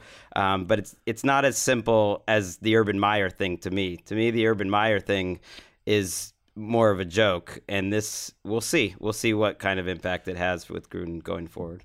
Yeah, and it just where you see the Raiders are now, and where they were ten days ago, or whatever it was. Um, it is night and day. Uh, they went from three and zero on top of the world to now three and two with a very ugly situation involving the head coach and a lot of unanswered questions about what happens next. Never a dull moment with the silver and black. Let's move on. Snap, spot, Joseph, excellent leg, get up there, and yes! It is Wow, it's so good! And the Minnesota Vikings have defeated the Detroit Lions 1917. Greg Joseph, you're the man! I want to thank Paul Allen, who's been sleeping in his bed for about nine hours, I think, at this point, for really pumping some life into the show here at uh, 2.20 in the morning, KFAN, with a beautiful call there. Yes, Greg Joseph. Only two G's in that, Greg. Greg. Not enough. With three G's. Uh, but a big victory for the two G Gregs today. A 54 yard field goal as time expired. Vikings 1917 win, avoid catastrophe against the Lions in their own building. Uh, a game in which the Vikings lost a 10 point lead with less than three minutes to play to the Lions. I mean, the Viking, what a, sometimes this organization, and this comes from the fan of a ridiculous organization, sometimes the Vikings are just ridiculous, and that's what happened here. But to their credit, Kirk Cousins got the ball back. Uh, with limited time, got them in field goal position, and Greg Joseph, the same Greg Joseph, he him Joseph, um, far and away, 1992. Um, the same Greg Joseph who missed the the gimme to cost them the game in week two against the Cardinals now saves their ass in a huge spot here. So even Steven. Uh, and after the game, Greg, Dan Campbell, gosh, the Lions, I know I know the Lions aren't going anywhere. We all know that. But they're trying to build something, and they've come so close now to a couple wins and, and getting their hearts ripped out. And Campbell, a hulking man, a colossus. He's like 6'4, 260, all muscle and might, uh, reduced to tears at the podium after the game. Let's listen in. When you uh, when you see your players give all that they have and uh, and you lose that way, it's tough. You know, you don't want that for them. So, um, but we'll be better for it you know. And there again, credit Minnesota, but um, you know, we we made the one mistake that cost us, you know, and uh, and so ultimately, you know, it uh, we didn't we didn't do enough to win, but I was proud of them, and I love the fight they have in them. Ton of support, Greg, for Campbell after the game. I I mean, which you love it. You love the passion. This is sports. That's what it's all about. But it's a bit of a high water, high wire emotional act in Detroit uh, for Dan Campbell. Um, I hope he's doing okay. I hope it doesn't wear out the team eventually because there's just a lot of emotions going on in Detroit. Uh, but uh, yeah, that's a tough loss. You just think of the way they've lost games, and you think of how much like Dan Campbell and that team has put in you know, since OTAs, mini camp, and now the course of the season. And it's like if at the end of our day, Dan, here, you know, however long it's been, like right at the end of our podcast, someone just like comes over to us. It's just like, loser, you're a big loser. You get nothing out of everything you've done this week. It and didn't really deleted the whole show. Yeah. We, And right. delete. We didn't tape the whole show. Maybe that's the equivalent. You, you, you are I I'm going would out this, this window, by the way, if anything got deleted here. There is no re recording. The Oh, podcast never. is over at that Never moment. again. Never. It's- no show for the rest of the time. it's crazy. I mean, my immediate reaction was like, "What are you doing, Vikings? Like to have a ten point lead to not to only put up 19 points on this Lions defense." The way they've played and all the pieces that they're missing, and I, I go to look like, okay, what did Detroit actually do to to make this comeback? And their second half possessions are like interception, one first down punt, three and out, two first downs punt, loss of downs on, on like a four and out basically and then they moved the ball 39 yards and 20 yards because Mattison fumbled the ball to set up that thing i mean it's just ridiculous and the vikings to kirk cousins credit really pulled it out of their ass because they had the ball at the 18 yard line with 39 seconds to go. That's less likely than what Aaron Rodgers and Davante Adams did against the 49ers a couple weeks ago. That is a tough situation to even get a field goal attempt, and they got it. So you got to give Kirk a little bit of credit. And let's give, I mean, you cut, Justin Tucker doesn't play till tomorrow night. And if you cut to the kicker club, he was in there and he was waiting for people to join him in the kicker club. And there's nobody there because the kickers stunk today. They missed 11 uh, PATs, they're missing field goals. It's a whole dis- disaster. That's, I guess, that's what's playing in the kicker club. And Greg Joseph walks in and he says to Justin, You're not alone, kid. I'm with you. Next Gen made Stats said that there was Yes, a 42.6 percentage. Erica, we're the- trying to close this show. We're trying to take this to the finish line, baby. Well, it was a very hard kick to make, and I'm really excited that he made it. It was really fun to watch. Joseph made four field goals, including a career best 55 yarder. Um, but we'll finish. Uh, what was the next uh, Jets? No, uh, it's that okay. was rude. I'm sorry. basi- no, it's Next basically exactly what you just said. It's exactly what you just said. You just you summed it up. No, I was that was rude. I'm a little No, bit. it's I have okay. a, It's I have a 2:30. club sandwich waiting for me. It's like the first real meal um, that that I've had since the morning. Waiting. Uh, they had this. Uh, listen, England is many things, but one thing it is not is a place that offers really good food in the uh, media room. The the duck wrap sandwich didn't quite hit the hit the, uh, the old spot for the old Zeuser. Uh, so I've been subsisting on uh, s- things we could find like under tables and in bags, uh, basically foraging like wild animals. Uh, that club sandwich is calling my name, and I'm starting to get. We get only got little- three more games. We've got it. I'm just that I just want to again apologize for cutting you Oh, off. it's Your next gen stat was essential and trenchant, but Daddy's hungry. it. Daddy's tired. Daddy's ready to get on the plane.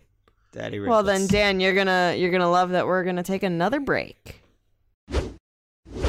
Takes the snap. Now he's going to run up the pocket, climbing. Now he's going to throw it deep into the end zone. It's going to be a jump ball. Marquez Callaway is there, and I think he's got it.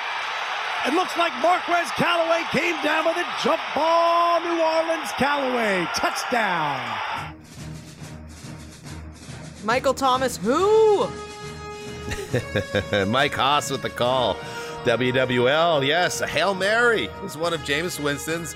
Yeah, Greggy, four touchdown passes. He also had two kind of grim turnovers. That's just what it's all about with Jameis. Uh, Saints beat the football team 33 22, so they're able to, Greg, move on while the Giants are unable to build on what happened at the Superdome last week, their big comeback win. The Saints now move away from that game in a positive way.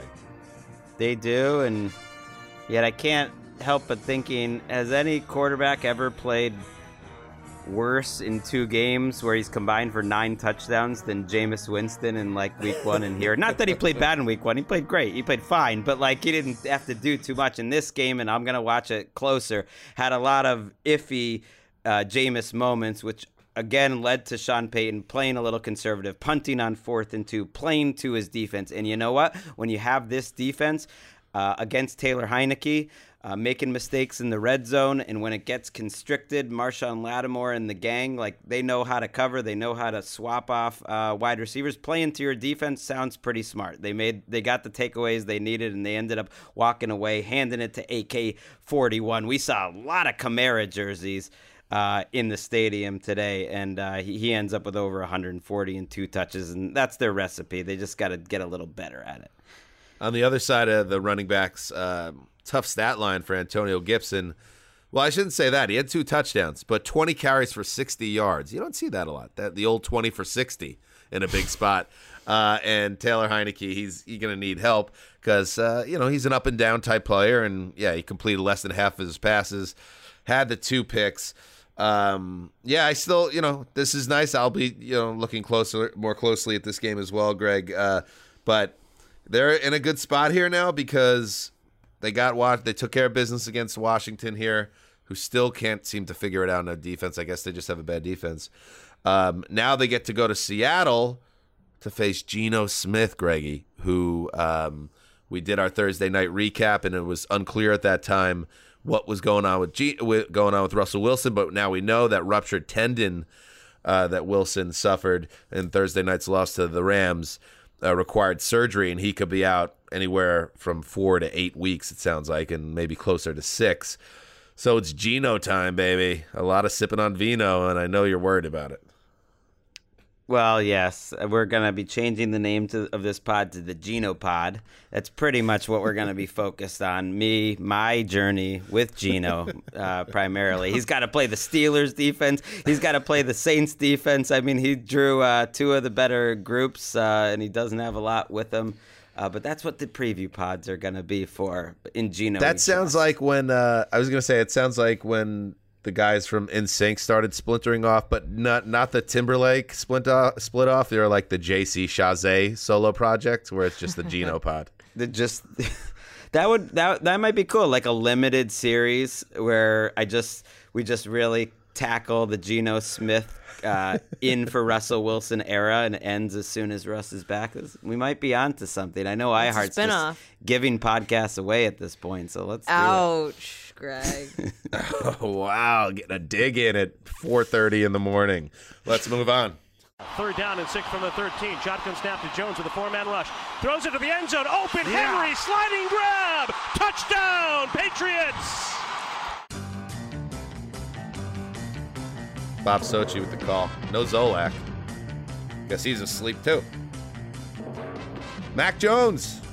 Quietly, I like Mac Jones' rookie year so far for the Pats. It hasn't been all roses, but he's certainly been more consistent than a lot of these rookies, including mine. Anyway,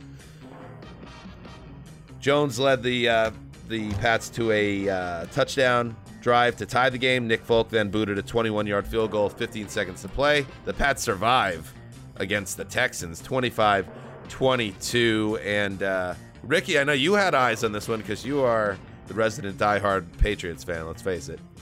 And uh, you weren't feeling too good, but they really did put it together. It seemed uh, in the second half.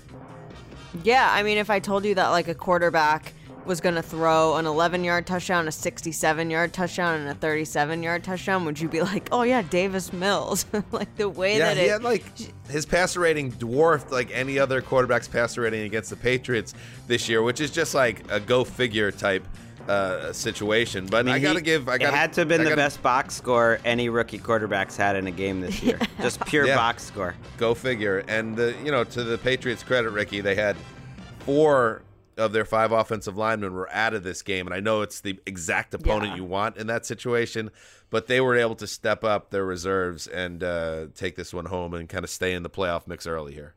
Yeah, I mean the the you know the momentum. Sorry, Claybon shift really happened when the Texans like set up this weird punt formation. Like they were gonna almost go for it, but then they didn't, and then he was like too close to his coverage. So he, you know, um, to to like his um, what am I trying to say? Protection, right? And he kicked the ball, and they like blocked their own punt essentially.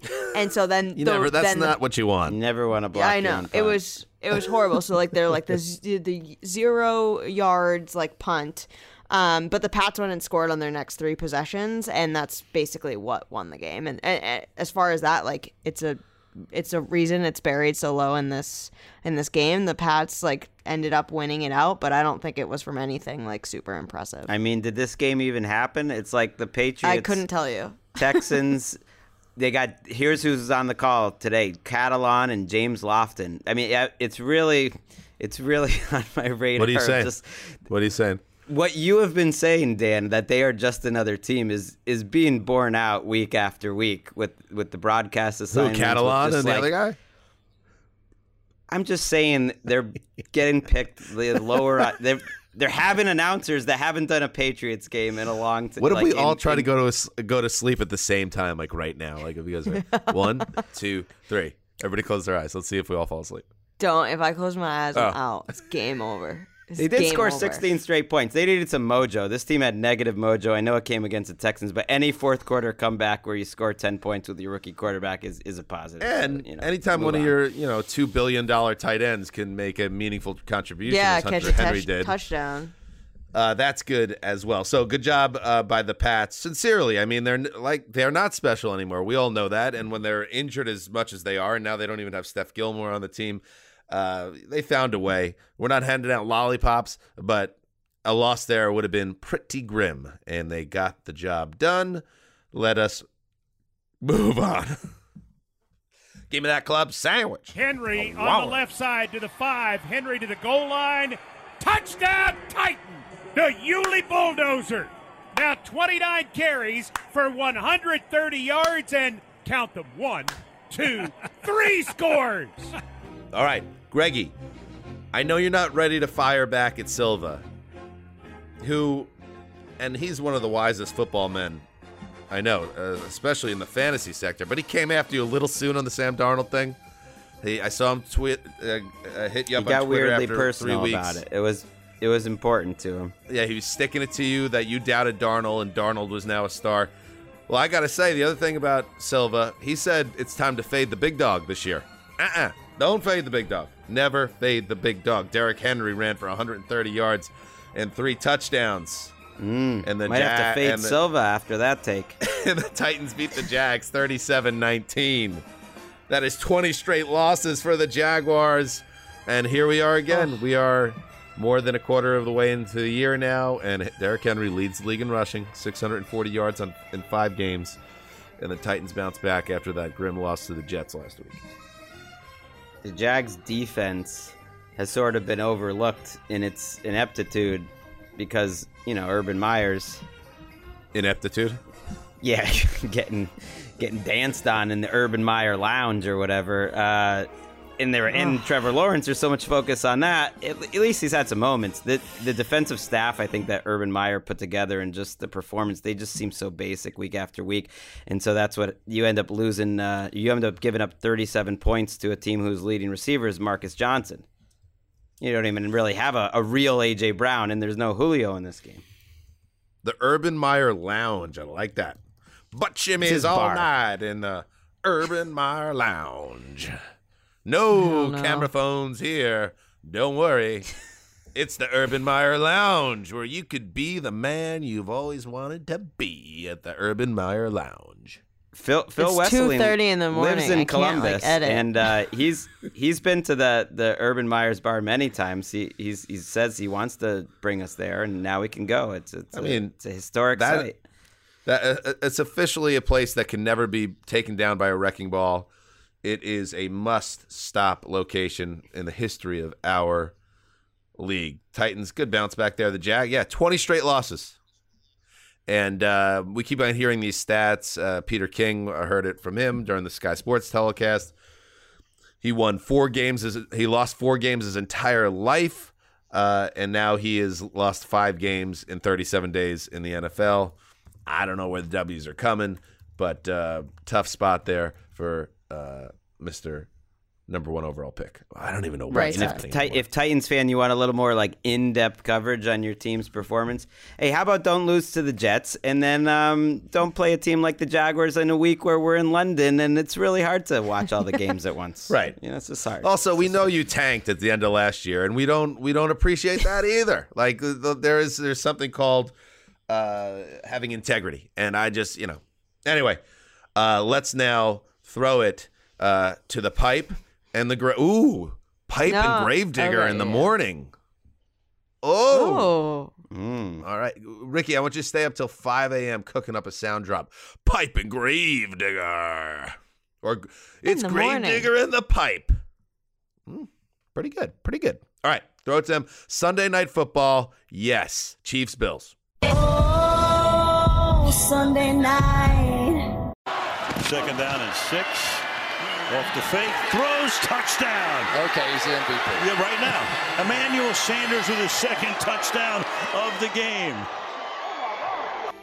Ooh, we got a surprise. The Red Hot Bills rolled into a rain soaked arrowhead and stunned the Chiefs, forcing four turnovers and an upset win over the defending AFC champions. Gravedigger, a shocker in KC. Are the Bills the new kings of the AFC? Until somebody knocks them off right now, I think you have to look at them that way. I mean, last week we thought the Cardinals were the best team in the league because they knocked off our previous best team, the Rams. Now we have the Cardinals struggled a little bit today. They came out with the win, but the Bills did not struggle. They dominated against what we expect to be one of the top contenders in the AFC. So now, I mean, it's a week to week league, right? We reevaluate this stuff every week. But now I'm thinking, are the Bills the best team in the NFL? And it looks like maybe so. Although you really look at the the close details in this game, and it's like if the Chiefs just protect the ball, who knows? The whole the final outcome could have been way different. A four to zero is a huge turnover margin. Yeah, you know, if they if they protect the ball, if they don't have to wait over an hour during halftime, at that point the Bills had a pretty sizable lead. It was 24 to 10, but it felt like well, it was 24 to 13 actually, but it felt like they were starting to build a little bit of momentum, but I think the most surprising thing about this is what has been the narrative for the Chiefs the last few years? It's been they're going to hit the big play. They're going to be an explosive offense. You can't stop them. You can only hope to contain them. You have to win with ball control. You have to win by keeping their offense on the off the field and and just you hope that they don't hit too many of those big time plays. Well, instead, the script was flipped. You had the Bills. Josh Allen completes 15 passes, throws for 315 yards on those 15 completions. It was the Bills hitting the big play. It was the Chiefs scrambling to try to keep up and then digging themselves deeper and deeper, trying too hard, making mistakes. Like you said, the turnovers, it was very wet there because of the rain, but there was so much more to this. It was it, it felt like um, like it was opposite day because instead of the Chiefs being the ones who were ahead or, or pressing the other team and getting them out of their comfort zone. It was the Bills, a, a, a dominant performance that I think is probably going to leave a lot of people stunned for many weeks to come. The only question now, at least what I have in my head, is we know what the narrative is going to be going into, into Monday and into this week. The Bills are the toast of the town. They're going to be jumping through tables all week. They're all excited. they are the new kings of the conference, but it is only week five. Can they do it again if they were to meet in the playoffs? That remains to be seen. They couldn't do it last year, but I'll tell you what, they got a huge injection of confidence with their performance tonight. And, you know, the playoffs are all about the teams that improve the most throughout the season. If you just look at from where we came from week one, when the Bills lost to the Steelers and they had they had trouble moving the ball all game that, that first week of the season, they didn't have any trouble moving the ball tonight, and they they've already made huge strides in just, you know, five weeks we'll see. You know, you don't want to peak too soon. I don't think that that's necessarily the case. But what's crazy to me is just looking at the play disparity in this game. Like you said, the big plays for the Bills 436 total yards for the Bills on just 54 plays. The Chiefs, 392 yards, which is a pretty productive game overall, on 79 plays. And they won the time of possession battle too. Kansas City did by almost five minutes. You look at those numbers, and like you just said, you know, keeping Kansas City offense off the field clearly wasn't the recipe to beating them. But this is the story of the Chiefs season so far to me. They keep losing these games because of turnovers. They they lost the turnover battle against the Chargers 4 to 0, lost that game. They had the fumbling away the game against the Ravens, lost that game. You look, I mean, when the playoff seeding comes out or it starts to be more important towards the end of the year and we really start talking about those things, we're going to look back on these Chiefs losses and think, what could have been if they just didn't turn the ball over? It's sloppy play. It's almost hard to evaluate the Chiefs as a team because they keep just beating themselves. Like we know how good they can be if they stop beating themselves. But at a certain point, if you don't stop beating yourself, how good are you, right? Yeah, right. I mean, well, I think the other interesting thing about this too is their issues aren't just that their defense isn't keeping up with them because right now they can't get out of their own way with the football. It was very uncharacteristic for them tonight, I think, in the way that yes, it was rainy and it, and that makes for a situation where you're going to have guys who drop passes, but they were making mistakes that you just don't typically see from them. Patrick Mahomes, on a few occasions, was trying to fit balls into certain spots where his receivers might not have ended up there. And, and, you could see him visibly frustrated by the middle of the third quarter that it just, things weren't going according to plan. It wasn't easy anymore. And for these Chiefs for the last few years, it's been so easy, it, remarkably easy to the point where you're like, have we ever seen a team like this before? That that has not been them this year when they've had the football for almost every game. In fact, the only game that I really think about where they really got it together was when they came back to beat the Browns in Week One and really right. got things rolling. And you look, uh, those are the Chiefs of old, and and you know we know their defense is going to have issues as well, but it I think that they don't look anything like. They might not even win their division. I know we're only into week five, but you're now staring at a two game deficit against a red hot Chargers team that doesn't look like it's slowing down. Got to win. That you already lost to. Yeah, exactly. Who you already lost to in a close game, who has that mental mojo over you now. They went forward on fourth and nine, converted, scored a touchdown, ends up holding on to win that game. They know they can beat you. Now the Bills know they can beat you. Now you're in a little bit of a spot where you're going to have to dig yourself out of not only a hole in the standings, but your own mental hole. Luckily, it is the biggest season ever with that extra game. So they got a lot of time to figure things out. And you're right. The playoffs are all about the teams that correct the issues throughout the year and, and start to peak then. You hope if you're a Bills fan that they don't peak too early. If this is not their peak, then you better watch out the rest of the conference and, and perhaps the entire NFL if they're able to get over the hump. And the thing is, is the team that was standing in their way is the team that they just took control of tonight. Right. That's crazy. And you know something insane about this game, and just looking at the box score, the leading rusher for both teams was the team's quarterback. Josh Allen leads the Bills with 59 yards on 11 carries. Patrick Mahomes leads the Chiefs on 61 car- with with 61 yards on 8 carries. Clyde Edwards-Helaire exited the game with a knee injury was quickly ruled out. We'll have to see what his status is going forward, but I don't even know if it makes a difference for the Chiefs offense. I mean, I don't think offense is their problem. I do think defense and penalties too. I mean, they had chances to get back in this game. I know it was really late in the game, but they did get an interception late that was turned over by a roughing the passer penalty. They just keep doing things to shoot themselves in the foot and, and ruining their chances. But I don't know. I do think the Bills are are undoubtedly the team to beat right now. And as a Titans fan, I think it's noted on this show that I am looking ahead to next Monday night.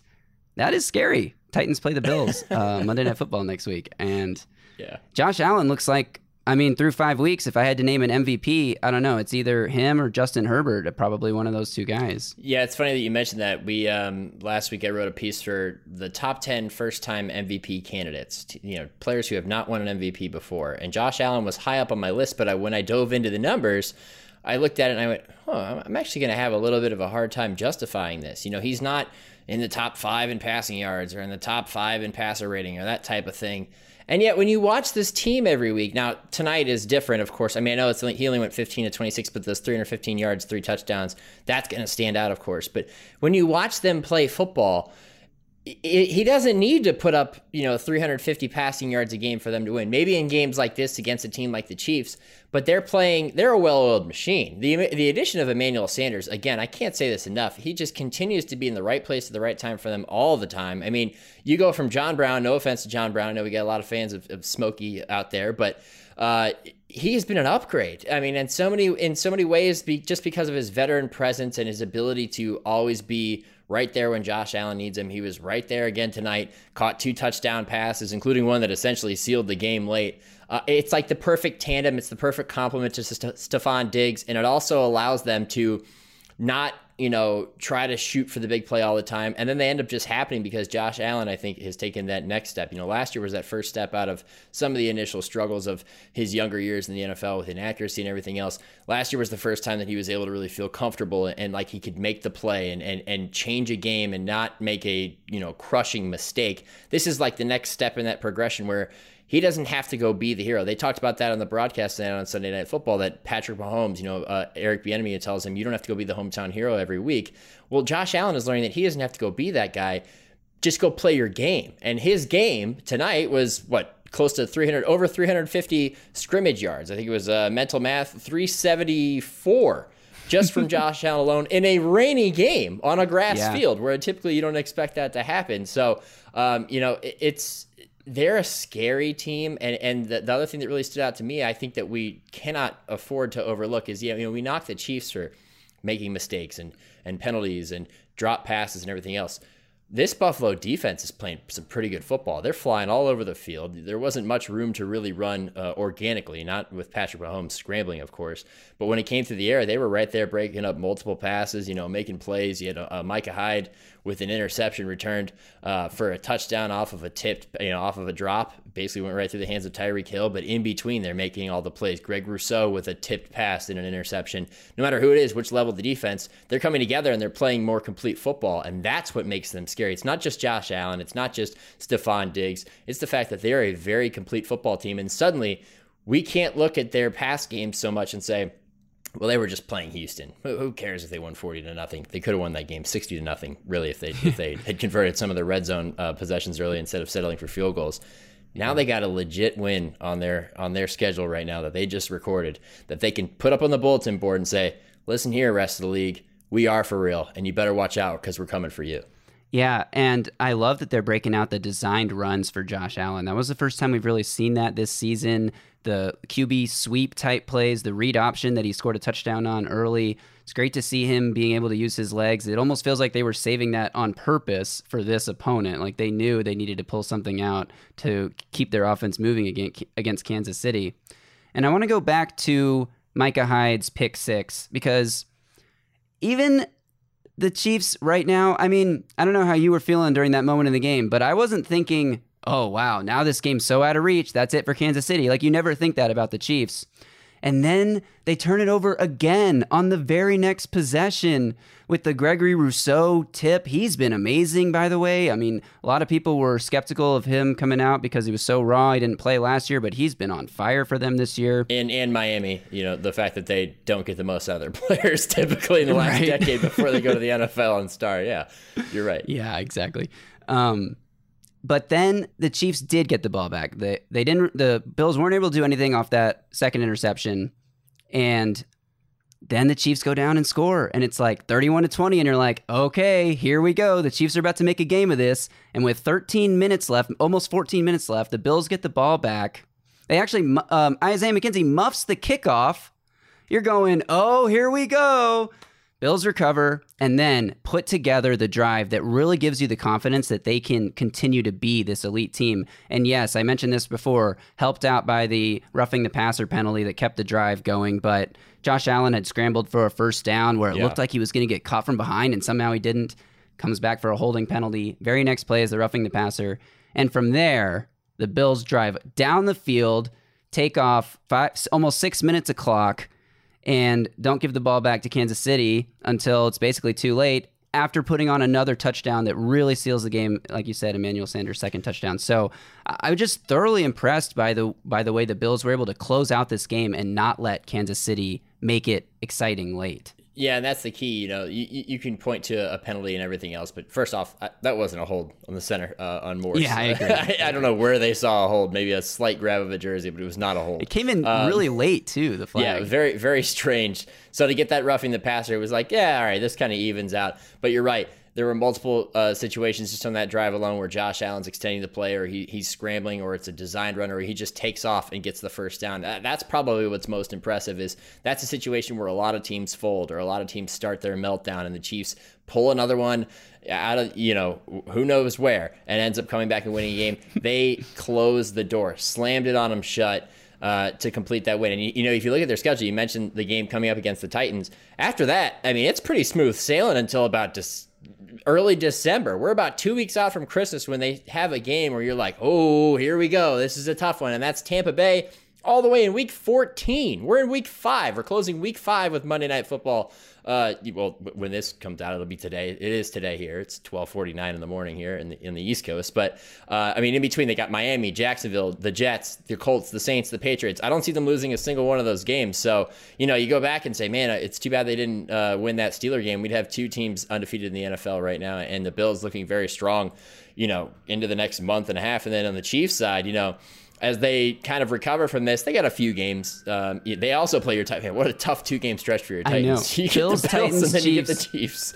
All three of those teams play each other in like this insane three week cycle. I don't know. Yeah, exactly. but then you know they have they get Green Bay in, in a month. Uh, you know, so they, they're they're going to be able to kind of figure things out too. You know, you get Washington, Tennessee, New York, and then and then Green Bay. So they get a little bit of a tougher slate. So it's not all is lost, but two and three. This is certainly uncomfortable for the Chiefs, if nothing more. Not used to being in this position. Usually they get out of September undefeated. And this is Yeah. not the case. So uh, some some hand wringing definitely coming in Kansas City. I will say, long term, looking at the Chiefs, I'm not that concerned because again, it's all about stop turning the ball. O- you can't win a football game if you lose a turnover battle four to zero. Right. I mean, it's almost impossible. So I'm not like worried. I'm not concerned about the Chiefs going forward. They just need to stop shooting themselves in the foot, stop beating themselves, and they can easily become the team that we expected them to be all season. Yeah, and, and they'll be a tough out no matter what, especially if uh, they're not dealing with inclement weather. Um, I'm not saying this is an aberration. I'm also not going to go as far as Cris Collinsworth said tonight, saying this is the night that everything changed because it's a long season and a lot can happen. But it's definitely a statement win for the Bills. And uh, it's a good way to close out the podcast, even without Dan and Greg. You know, we just, we subbed in here, got get the job done. Not quite as you know resoundingly as uh, as the Bills did, but you know, we got it done, right? We did. We did pretty well. So thanks to those two guys for giving us this chance to recap what was the biggest game of the week on the schedule, at least before today started. And obviously, I have to thank Erica because she suggested me as the other fill in to do this Sunday night recap with you, which I very much enjoyed. So thanks to Erica for that. And obviously, it's very, very late over in London right now, but it's pretty late. I'm not trying to compare, but it's pretty late for you too. I would think- imagine they'll be waking up soon over there. Yeah, right. right when the pod comes out. They could have done this themselves, actually. yeah, almost, pretty much. they just have to catch the game on Game Pass. We caught it live, uh, and we wrapped it up. So uh, yeah, all right. All right, thanks. We'll send it back over to Dan, Greg, and Erica to wrap up the show. All right, thank you to the Gravedigger and the Pipe. They The did a good and the job. Gravedigger. Well, maybe. I didn't hear you. Yeah, we don't know. I mean, yeah, we're like clearly pre-taping it b- Yeah. before the. Oh my and gosh, that was and the listeners can figure that out very that was easily. so good. I just think Justin is just amazing. Nick always does a great job, but No, but like we think that too. Obviously, that's why we asked them to handle the recap of one of the biggest games of the season. So, like you telling little fibs just seems completely. well, you want to talk little fibs. You're like, oh, who's gonna do it with Shook? And we were in the car service this morning, and I was like, let's have Justin do it. And you were like, that's a great idea. Wait, I wasn't a lie. That was just you making a suggestion and me Yeah, that showing that I am open to ideas from people, including my producer. Yeah, we're. I feel like we're talking about the same thing here. No, but like Um, the words you're saying aren't meaning what you think that they say. I don't know what I'm speaking. I'm not even. I'm not even speaking. But I just thought they did such a good job. All right. Hey, before we go, thank yous. Thank you, thank you, thank you to all the people responsible for getting us here to London because it wasn't easy. It was not easy to make it happen this year with everything going on at our company, with the global pandemic, uh, all the challenges um, that we faced as a podcast and personally. Uh, and yet we still made it to London and had an amazing time as a group. So I just want to thank um, Henry Hodgson for everything that he did. Uh, Sarah Parsons, my boss, uh, one of my many bosses. Matt Schneider, Jason Kleinman. I mean, without those guys, this isn't even a conversation. Nick Pike, Nick Pike at the NFL UK office for everything that he has done. Neil Reynolds for always being a mensch and taking care of us with Sky Sports and keeping us in the mix there. Alex Mason, his producer. Who else are we missing? This is the time, Greg. Steve Manny putting together our pitch decks and all that kind of stuff, and, and Mark Brady for all the work that that he did, you know, previously to get us Setting which the table, Mark Brady. So we great. love that man, and uh, it was such a, a- special week, and uh, and it wasn't obviously the same without uh, Marc Sessler, who we hope to uh, be rejoining us once we get back to the states um, at some point, and uh, of course without Chris Wesseling, uh, who was on our minds uh, throughout this trip, just as he's been on our minds ever since we lost him in February. And Greg, there was a a really nice moment. Um, we had our two live shows on Thursday, and uh, we we came out, and the place was packed. And it's been such an incredible. Um, Greg and Ricky. It's been such an incredible uh, five days to see how our audience has grown as the show has gone on, and um, the amount of people that we, you know, taking photos with us and coming up to us in the streets and at the stadium today. The show is bigger than ever uh, here in the UK. How many people like the yelled NFL is. tugboat from the the crowd? That's all I've ever wanted in my life is Dan was people to flying. scream tugboat was from the upper deck. Um, and uh, you know the the live shows which were sold out, um, coming out there, and I had a this photo that I keep behind me um, at, at at at my house of of, of Wes, this great um, artwork of Wes, and held it up to the crowd. And Ricky, if you could play the reaction from the crowd uh, as we held up this photo of Wes and just kind of soaked in the moment. Uh, Wes not being with us, but always being with us at the same time. It was really special. Play it, Ricky.